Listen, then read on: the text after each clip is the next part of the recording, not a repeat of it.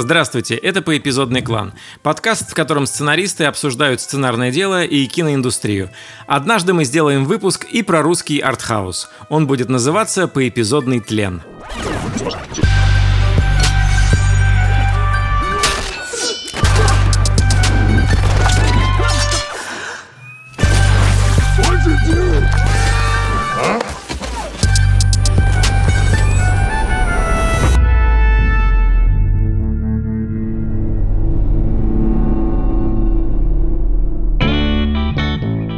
Меня зовут Николай Куликов, я сценарист и парень со свирелью!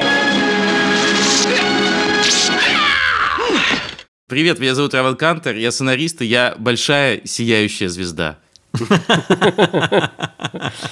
Э, я Константин Майер, сценарист и продюсер. Фильм «Я худею», сериал «Физрук», фильм о безразмерном эго. Путин вообще что за кекс?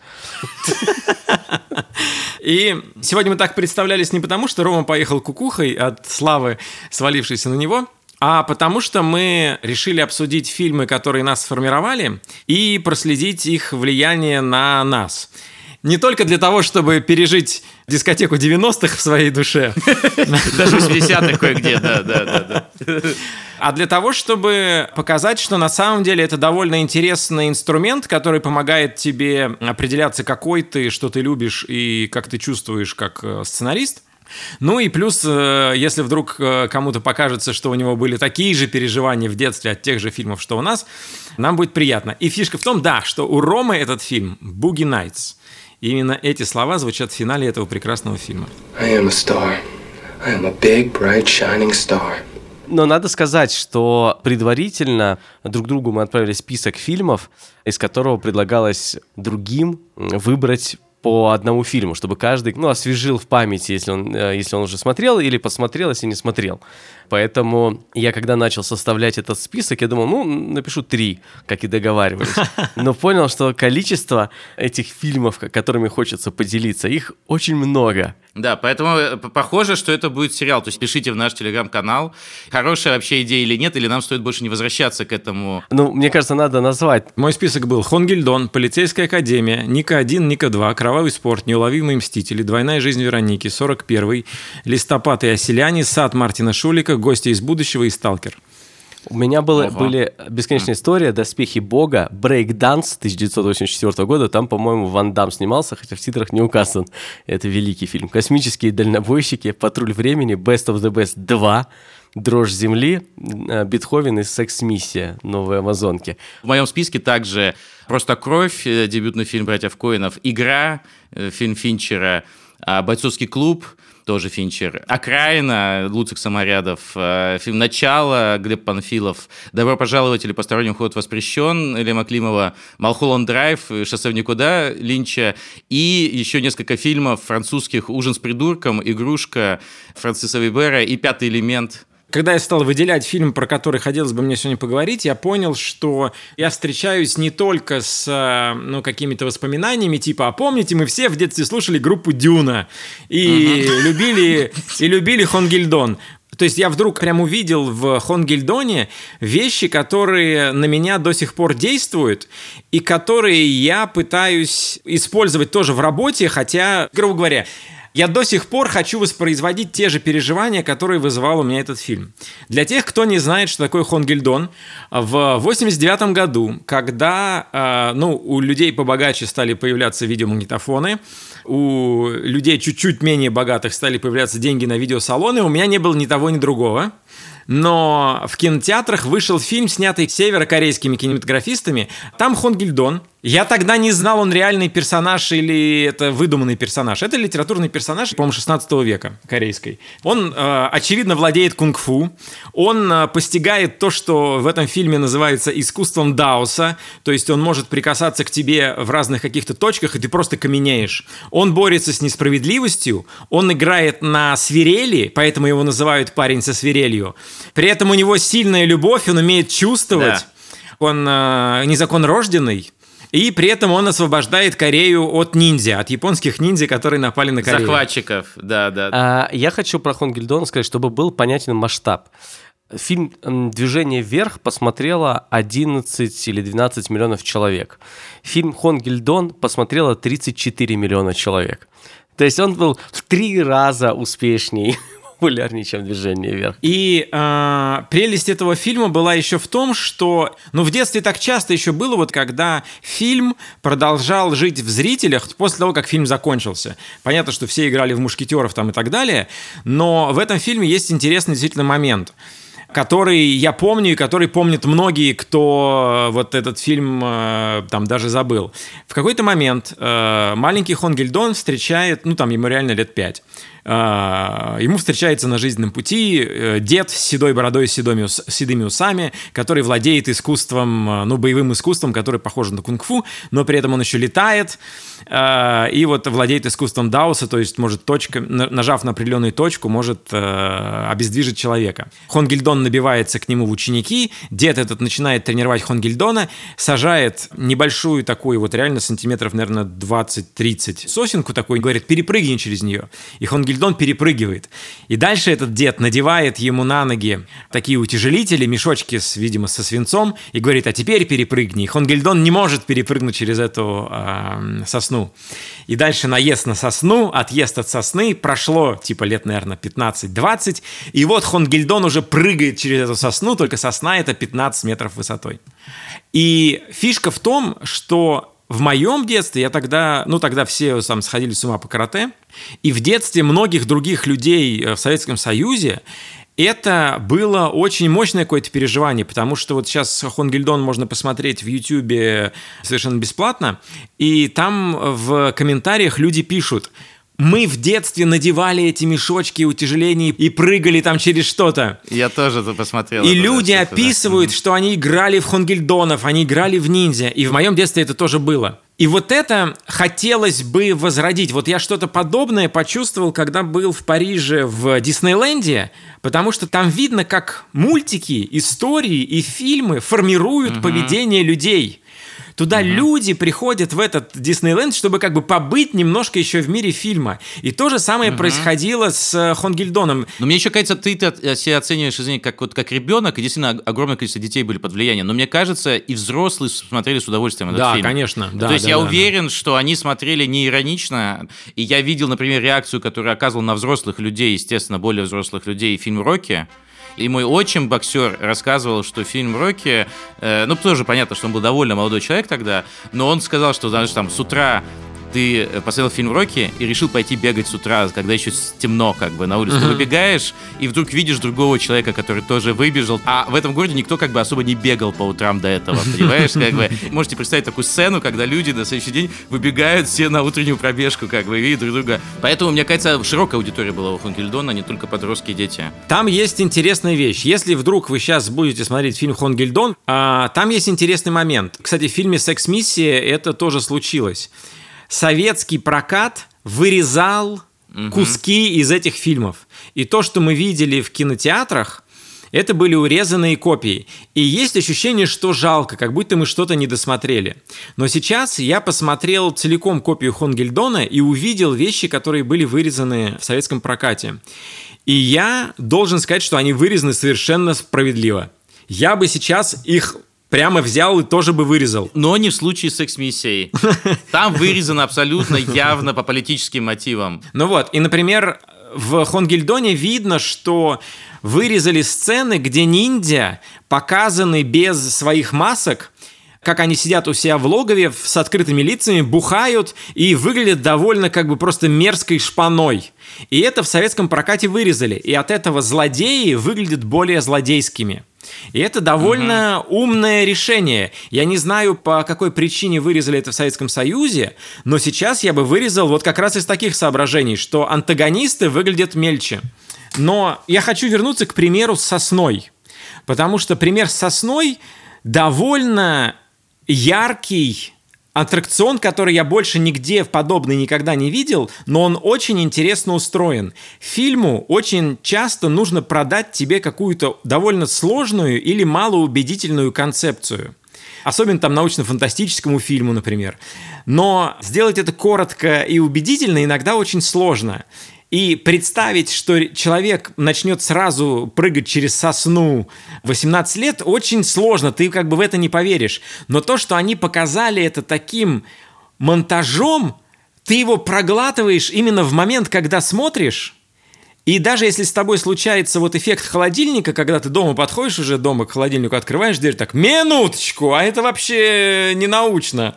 Ну вот, к этому моменту ты уже удовольствие получил очень маленькая штука многое объясняет. И если ее в кино найти, она классно работает. Я заметил там, что оно совершенно ложится вот даже в современное представление о том, как делать кино с экшеном. То есть ты понимаешь, что у тебя нет ресурсов весь фильм сделать из экшена. Поэтому по ходу фильма это все по восходящей. То есть сначала просто драка, потом начинаются полеты, а потом там появляется уже и холодное оружие. Но в конце, вот последние 15 минут, как в хорошем Голливуде, тебе все преподносят. Тебе показывают реально сложно постановочные, то, что называется production value. То есть прям реально крутые придумки. Сам себе говорю и с авторами, когда мы э, разгоняем, э, я говорю, давайте не размазывать бюджет ровным слоем по всем сценам, угу. а, потому угу. что в итоге это не будет так выглядеть круто. Давайте прям сфокусируемся, где мы как бы вкладываемся, чтобы был production value, а где мы будем брать другим, там, очень крутым диалогом да? э, или какими-то очень очень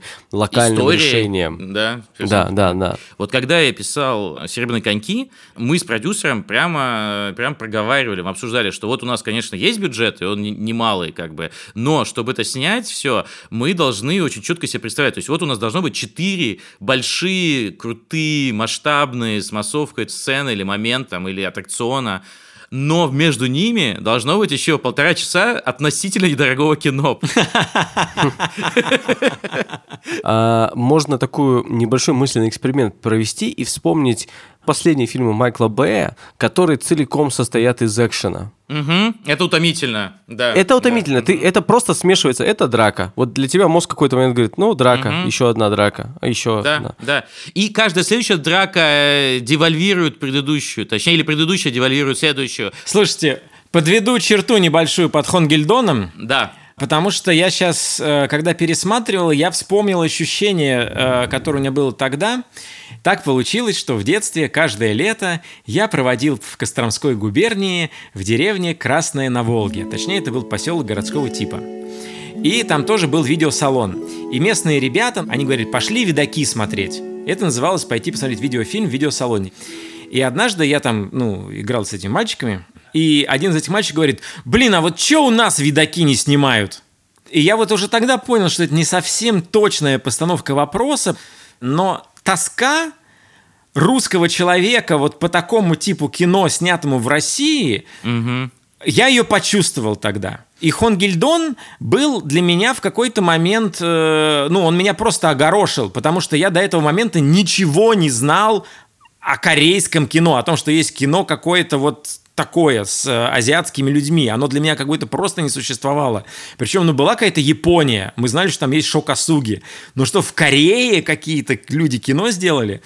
И я тогда точно подумал, так, но если, в принципе, в Корее сделали, то и нам, ну, сколько, лет 5-10, у нас начнут появляться такие фильмы.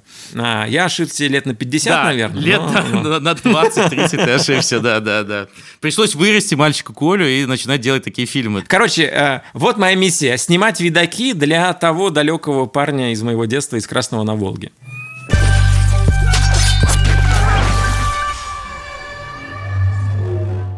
я не уже не помню, сколько мне было лет, не супер много и не супер мало. То есть, ну, допустим, скажем, лет 12-13, где-то середина 90-х, мы на выходные приезжаем на дачу, у нас есть видеомагнитофон, уже не, не такая уже роскошь к тому моменту.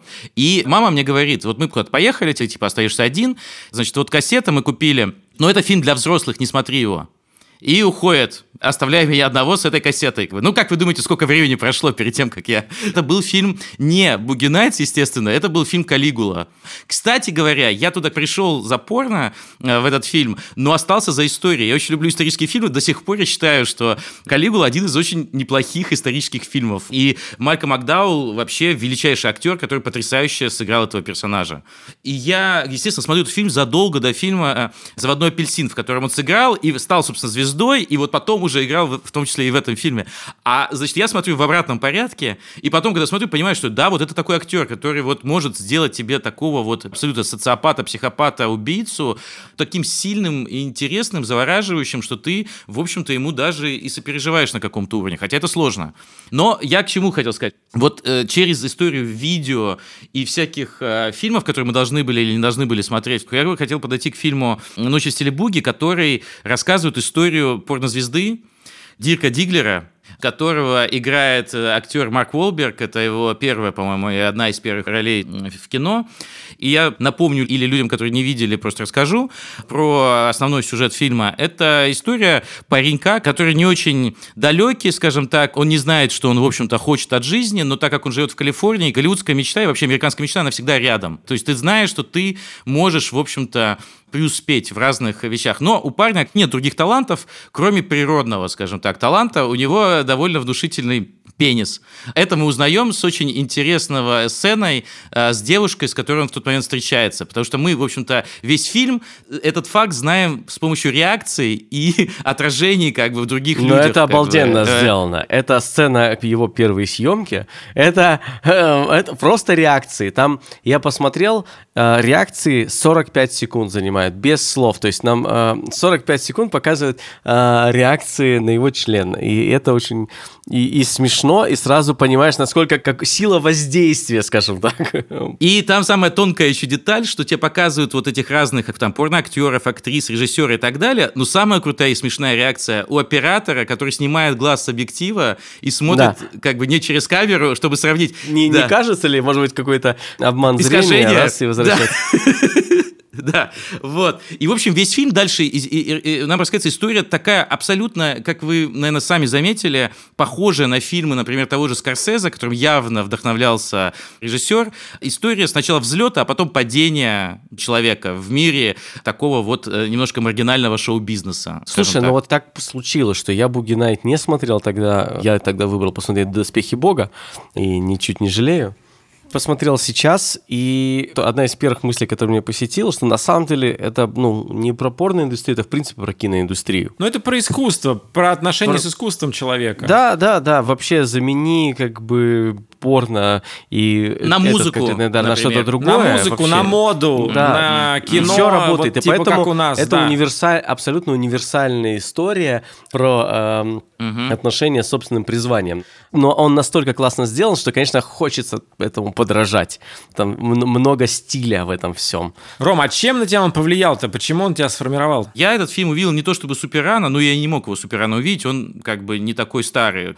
Но он произвел на меня совершенно исчерпывающее, скажем так, э, впечатление, потому что после него я понял, что я вот хочу что-то такое снимать, понимаете? То есть я увидел фильм, в котором были элементы настолько мне близкие, что я даже не знал до этого, до того, как я обсуждал, что это мне близко. То есть вот я увидел и почувствовал, что вот это сочетание драмы и комедии, то есть сочетание низкого и высокого, трагизма и лиризма, вот эти вот все вещи, они мне действительно очень близки как зрителю и даже в большей степени как, э, собственно, автору.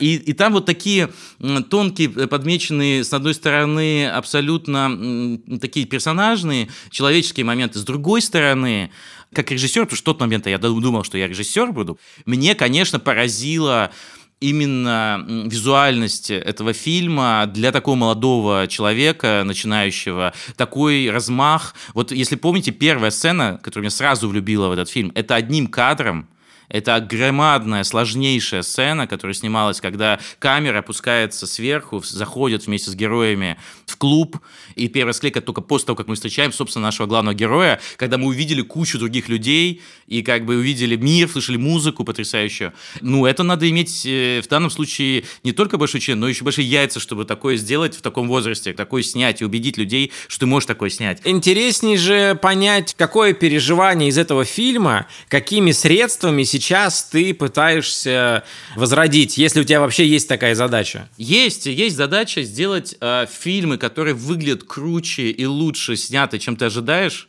для этих фильмов, то есть в, в которых есть действительно неожиданная там мощная production value или тема, которую не поднимают, которая, в общем-то, никто там не поднимал. Это, с одной стороны, такая амбиция. С другой стороны, именно делать фильмы, в которых есть пространство э, для и смеха, и слез. И вот, мне кажется, в этом фильме есть и смех, и слезы. То есть в этом фильме и переживание, такой спектр, калейдоскоп эмоций, что ты не на одной эмоции делаешь, не просто что-то смешное, как бы, да, или что-то глубокое, или что-то драматичное, или трагичное, а ты пытаешься по ходу фильма такую симфонию сыграть э, из эмоций. Вот это мне на самом деле дико близко, и на самом деле в последних своих работах я пытаюсь э, во многом этому следовать и этому реализовать. И при этом, как вот ты как раз часто говоришь, то, что мне очень близко, попытаться все равно прежде всего продать развлечения.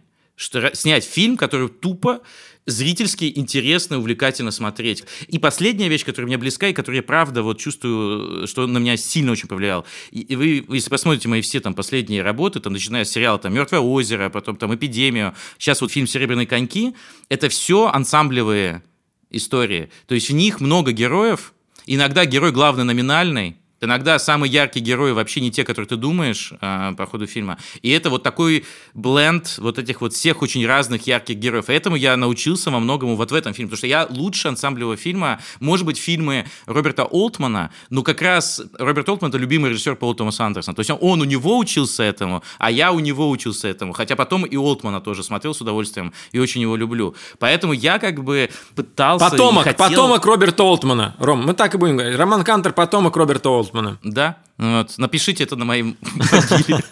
Меня поразило, там много что поразило, но вот то, что хочется выделить, две вещи. Точнее, одну я просто для себя так заметил и задал себе вопрос, а одна прям поразила. Там очень много раз в фильме повторяет «I love you».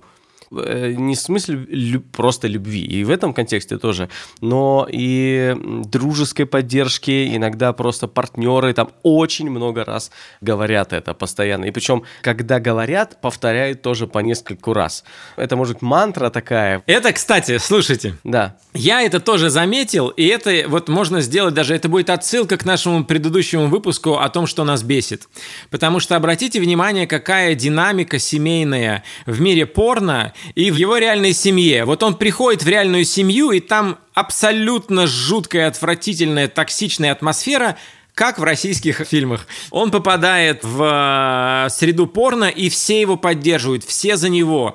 И он говорит с людьми на самые тупые темы, и никто его не шеймит за это он ведет себя э, абсолютно наивно, инфантильно. И заметьте, что год за годом, пока он становится звездой, продолжают это делать. И перестают это делать только тогда, когда он сам начинает он считать себя звездой. Токсичным. Потому что есть да. такое как бы правило в негласное в Голливуде, что э, ты являешься звездой, пока все считают тебя звездой, а ты себя нет. У меня все наоборот. Я считаю себя звездой, никто меня звездой не считает. Так я все делаю неправильно. Я думал, что я бунтарь, а я просто ошибался.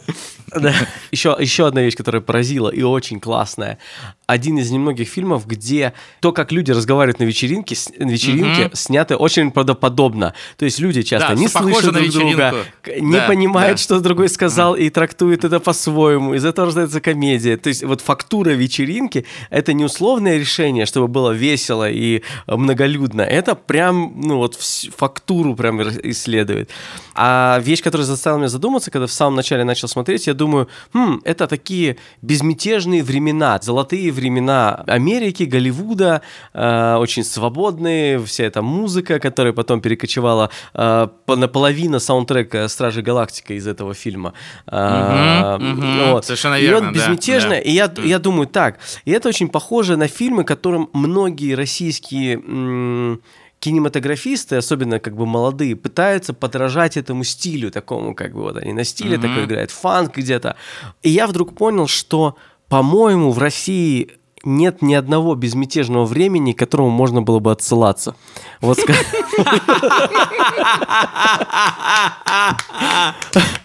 Вот, с другим вот выпуском я хотел провести некую связь. Вот, когда мы говорили про сцену, там много сцен, которые мне очень нравятся, и моментов, там, и, и фраз, и так далее, и кадров, но есть сцена, которую я считаю вообще мастер-классом. Вот есть сцена, когда герои приезжают за наркотиками, значит, точнее, да, они там приезжают грабить, как бы, чувака, которого играет Альфред Малина, такой очень крутой актер, и он ходит такой в, в халате, и там все идет не так, да, он там на них наставляет пушку, выгоняет их, то есть такая-то классическая, в общем, сцена. На кокаиненные ребята решили провернуть, значит, историю, и как у них это не получилось, или как пошло это феерически все э, значит, не туда, куда они думали.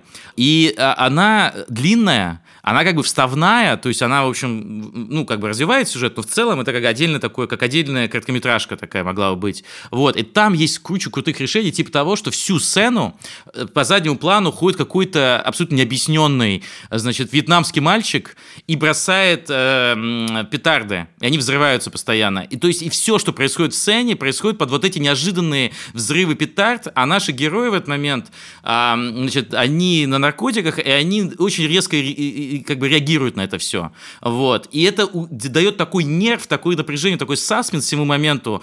И это продолжается все очень долго. И эта даже сцена называется Firecracker Scene. То есть, если вы будете гуглить, она даже отдельно есть, типа как сцена с петардами. И в какой-то момент, когда уже это достигает прямо, ну вот казалось бы, уже прям максимального напряжения, такого эджа настоящего, он там врубает вот эту песню Джерси Girl, очень крутую песню как раз, которая звучит со современных часто э, саундтреках.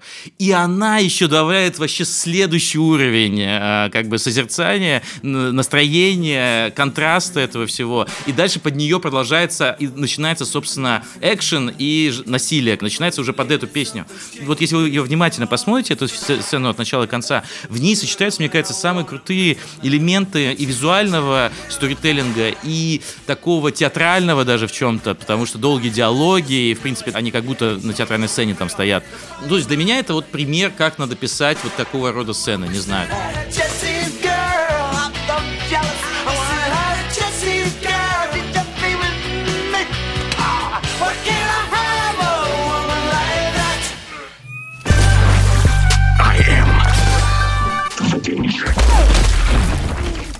Чтобы перейти к фильму, который я предложил, я сакцентируюсь на другой сцене в фильме «Буги Найт». Это на финале, собственно говоря, где он как раз говорит «Я звезда, я звезда, я понял, звезда». Да. Мы, мы видим его достоинство, да, и только здесь мы Это видим, финальный он... кадр фильма. Марк, это, это финальный, финальный кадр. кадр фильма. Запомните да, да, да. Эту, эту мысль, э, мы к ней придем. Сейчас э, про польский фильм, значит, 83 -го года, который назывался э, «Во всем мире секс-миссия», а в Советском Союзе назывался «Новые Амазонки».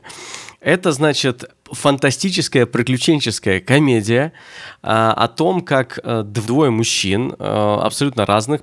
Один такой за науку, он биолог, а второй, чтобы подзаработать, по сути, а, и прославиться, ну, соглашаются на эксперимент, в котором их должны заморозить на три года. А, их замораживают, но дальше, когда они просыпаются, выясняется, что прошло а, гораздо больше времени, и там, по-моему, 2044 год. Mm. Да, в 20, 91 году, 9 августа 91 года их заморозили, а, и в 2044 году разморозили, и выяснилось, что мужчин на Земле не осталось, вообще, и есть только женщины, и они все укрылись под землей, потому что наверху радиация, вот. И сначала они долго не верят в это все, потом пытается один из них, который более меркантильный, он думает, что это вообще счастье, а, счастье, потому что в мире женщин э, они абсолютно свободны, э, соответственно, они раздеваются, э, они ходят обнаженные, и как бы нет конкуренции. Ну, что еще нужно, значит, польскому мужчине?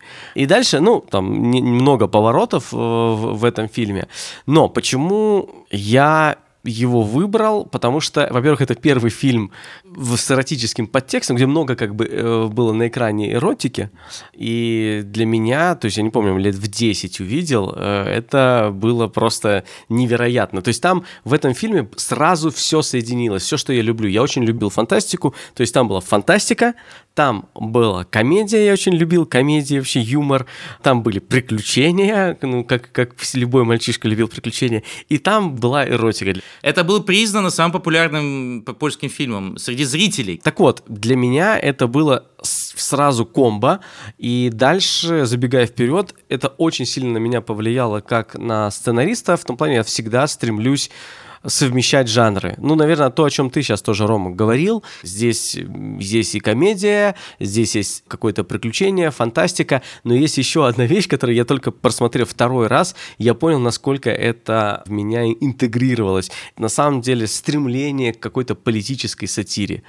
А, я понял, что во всех проектах, которые я писал, у меня всегда есть эти шутки, я всегда стремлюсь что-то такое как бы вставить, и даже там в физруке были шутки, на которые жаловались, скажем, э, ну это есть в, доступе, в смысле в открытом, можно погуглить, найти о том, как э, нас пытались как бы атаковать на, на эту тему, типа, что себе позволяет вообще-то. И в каждом, я так или иначе, какие-то социальные институции, э, какая-то политическая сатира у меня присутствует, у меня как бы есть желание. И я вдруг, пересмотрев второй раз, э, только об этом подумал. Но когда мы выбрали э, этот фильм, мне Коля э, написал, говорит, а ты знаешь, что... Потому что я не знал, вот честно, не знал, что в советской версии было вырезано 30 минут фильма. Uh-huh. 30 uh-huh. минут фильма, говорит, давай посмотрим полную версию. Да, и так как будет перевод, перевод будет отличаться, мы будем понимать на самом деле, то есть не придется пересматривать ту версию, а потом новую версию, чтобы сравнивать. Вот, и мы, э, да, собрались ее э, посмотреть. В этом случае, в отличие от Хангельдона, короче, зря не выразили эти сцены. Да, конечно. Зря не выразили эти сцены. Но мысль, которая мне не дает покоя эти дни, я не могу представить, чтобы даже сейчас такой фильм мог выйти на, на экраны. Вот в плане уровня свободы. Сейчас мы верностью восхищаемся и там содержанками за какую-то смелость в плане демонстрации там тела, разговора на эту тему вообще. А там это 83-й год вообще. И бесстыдно это все э, используют. Ну, короче, я был поражен.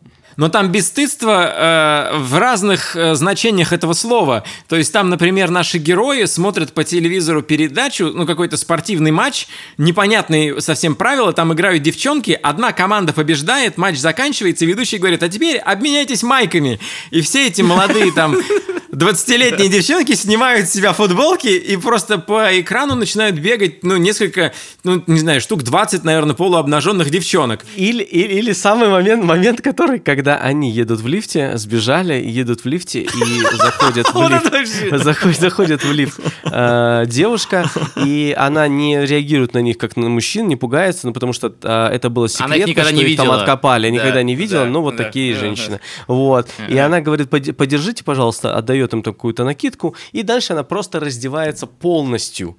То есть они сначала снимают сначала блузку, ты такой, вау, и они такие переглядываются, ух, эх, ух. Вот. А дальше она на этом отдает ему, значит, блузку, и на этом не становится, и снимает и штаны. Вот. И полностью как бы обнаженная. И ты думаешь, что? Вот так? Почему? А дальше открывается двери лифта, и там бассейн с окном, ну как бы одна часть, одна грань стеклянная, и там просто плавают обнаженные женщины. И важно понять, что для них, как раз для этих женщин, это не является вообще нисколько сексуальным да, действием, да, да. потому что... Бюстгальтер является одеждой как бы, ну, все равно подавление, уз- узурпаторство, что ли. А ну, это же классическая тема бюстгальтер, да, хотя изначально это как раз бюстгальтеры сменили корсеты, и была супер продвинутая и прогрессивная вещь. Потом она была при... признана как раз опять э, э, как бы ограничивающей и так далее. Но там же важный очень момент, они пьют таблетки, которые подавляют, подавляют сексуальное либидо. влечение, да. либидо, да, и при этом э, стремление к карьере усиливают, как бы. И это, естественно... Ну, потому что что это все глобально, э, глобальность, глобально это э, степ над э, тоталитарным государством. Кость, э, какие-то еще переживания ты сейчас воспроизводишь в своей работе? Ты сказал про фантастику, про смешение жанров, ты сказал про политическую сатиру. Да, это очень герметичный фильм. Там буквально на пятачке, на неск- в нескольких объектах с очень ограниченным количеством актеров рассказана очень убедительная, фантастическая приключенческая комедия, которую можно рассказать вот в таком пространстве с таким количеством актеров. Когда говорят, что в России э, ну, невозможно сделать там кассовую фантастику за небольшой бюджет, вот этот пример того, что можно. И на самом деле еще... М- высказывания, потому что там есть э, как бы мысль финальная, что если ты там типа решаешь там пожертвовать э, собой и вырваться из клетки, ты потом понимаешь, что клетки на самом деле и не было. Вот, э, вот это. То есть по, по, более, э, ну, к свободе. То есть я понял, что у меня в, в каждом так или иначе истории есть еще там, меня очень этот момент э, сильно волнует. Э, в смысле, я очень завожусь и злюсь на самом деле, когда возникают какие-то границы, и всегда хочется их как бы ну, преодолевать и разрушать. Э, и мне кажется, что этот фильм, если не, не из-за него, то он точно в свою лепту в это э, вложил. И, кстати, вы знаете, что, был, что он писал э, вторую часть? Я потом начал гуглить, оказывается, э, он писал вторую часть, которая называлась «Секс-миссия 3», то есть он сразу ее назвал. Три, три, три, да, просто решил. Ну, в этом типа ирония была такая у него. Да, и это про э, космонавтов, которые вернулись значит, на землю, не зная, что здесь произошло, и мужчины уже есть, но они в рабстве у женщин.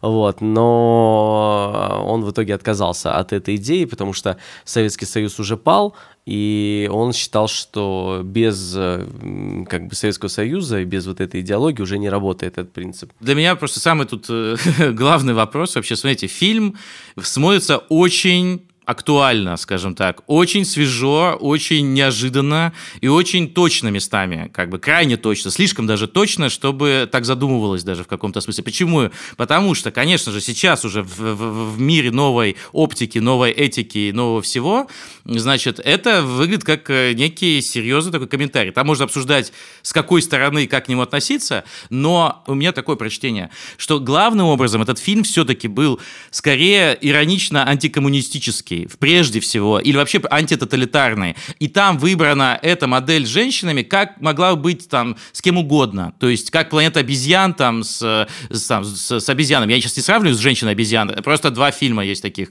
Здесь много чего надо делать с носок, понятно, потому что есть как абсолютно точнейшие моменты, так и вот ты, мы сказали чуть раньше про то, что советская цензура вырезала из него полчаса. Если сейчас его делать или ремейк делать этого фильма, из него современная цензура вырежет ну, может быть, не полчаса, но минут 15-20 точно. Потому что есть сцены, которые явно сейчас неприемлемы или, во всяком случае, будут вызывать очень много вопросов. В частности, в финале фильма не только, собственно, тот самый последний кадр, который сам по себе как бы сейчас, сейчас тоже под дойдем, большим, да. да, под большим вопросом, да, но а, и до него вот эти сцены как бы принуждение, непринуждение женщин к сексу, а, сознанием mm-hmm. их этой ситуации или несознанием, это все продается как такое, ну, как бы игривое что-то такое, и это часто встречалось угу. в фильмах разных, это не только в этом фильме. Но, конечно же, сейчас это смотрится дико. Это бы вырезали, разумеется, э, как бы. С другой стороны, а вот фильм со сцены, которые меня Но сейчас, очень подожди, подожди, Ром, в смысле да, вырезали? Да. Мы бы сейчас не стали бы это делать. Это мы исходим, что это мы бы делали. А представь себе какого-нибудь польского современного режиссера, который резонер, который бы действительно хотел это снять. Ну, мы сейчас говорим, большую часть, конечно, того, что вырезали, это касается каких-то эротических сцен, откровенных. И политических сцен. тоже. А, да, да. Вот, ну, полити... а дальше про политические шутки убирали или просто как бы по-другому переводили, как мы выяснили, когда мы смотрели. А какую вот против какую фразу сказали вырезать абсолютно все цензоры? Вот больше всего э, возмутило в Польше, в Польше именно. Вот не ну, в Советском Союзе, я а вот прочит... Я прочитал просто, я думаю, что я знаю ответ просто на этот вопрос, потому что я прочитал. Да, я тоже знаю, я думал, ты Рому спрашиваешь. Это, там есть фраза, которой не, не было а, в оригинале, ну, в версии, которую показывали в, в Союзе, в России. А, на восток там должна быть хоть какая-то цивилизация. Вот да. эта фраза, которую... Потому что Восток — это Советский Союз, правильно? Да, ну, в тот да, момент. Да, да, для, них, уже против. для них Восток... Да.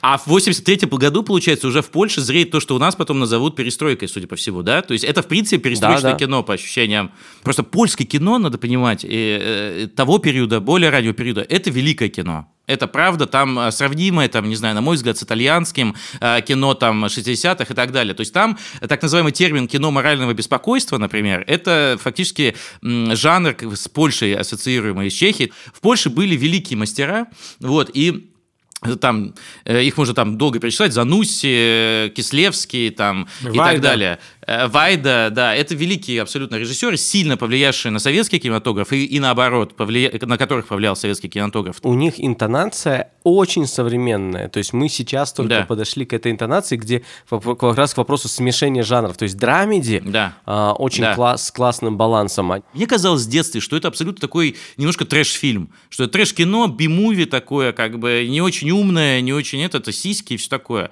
А оказалось, помимо концепции, идей, идей, смыслов, там еще и решения. То есть, условно говоря, по отыгрыши комедийные и драматические очень крутые. Там. Помните вот этот момент, который тоже, кстати, вы вырезали? В первой сцене, в одной из первых сцен, они стоят, по-моему, в туалете или где-то, и зеркало вдруг трескает. Это же Да, как да, бы да, да, да. чистая вообще метафора, то есть она как бы не отыгрывается, там нет прямого как бы смысла, значения и так далее. Но ты понимаешь, что здесь символ, что-то символ. вот при- Да. символ пред- пред- как бы и тоже вырезали. Почему? На что вы тут намекаете, а?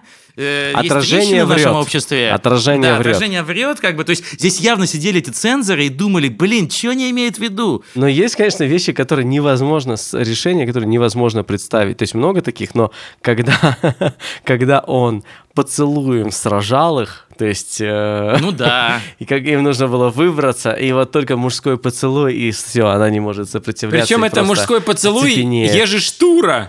Э, Мужской поцелуй Ежи Штура, который, скажем так, не Ален Делон. Бурунов. Это Бурунов. Бурунов. Бурунов. Бурунов. Да. Бу- Да. Бу- Бурунов и э, Богатырев такой советский актер, мне кажется, где-то между, этими двумя. И вот они одним поцелуем сражают женщин. Да. Сражают Но, ребята, 18-летних красоток.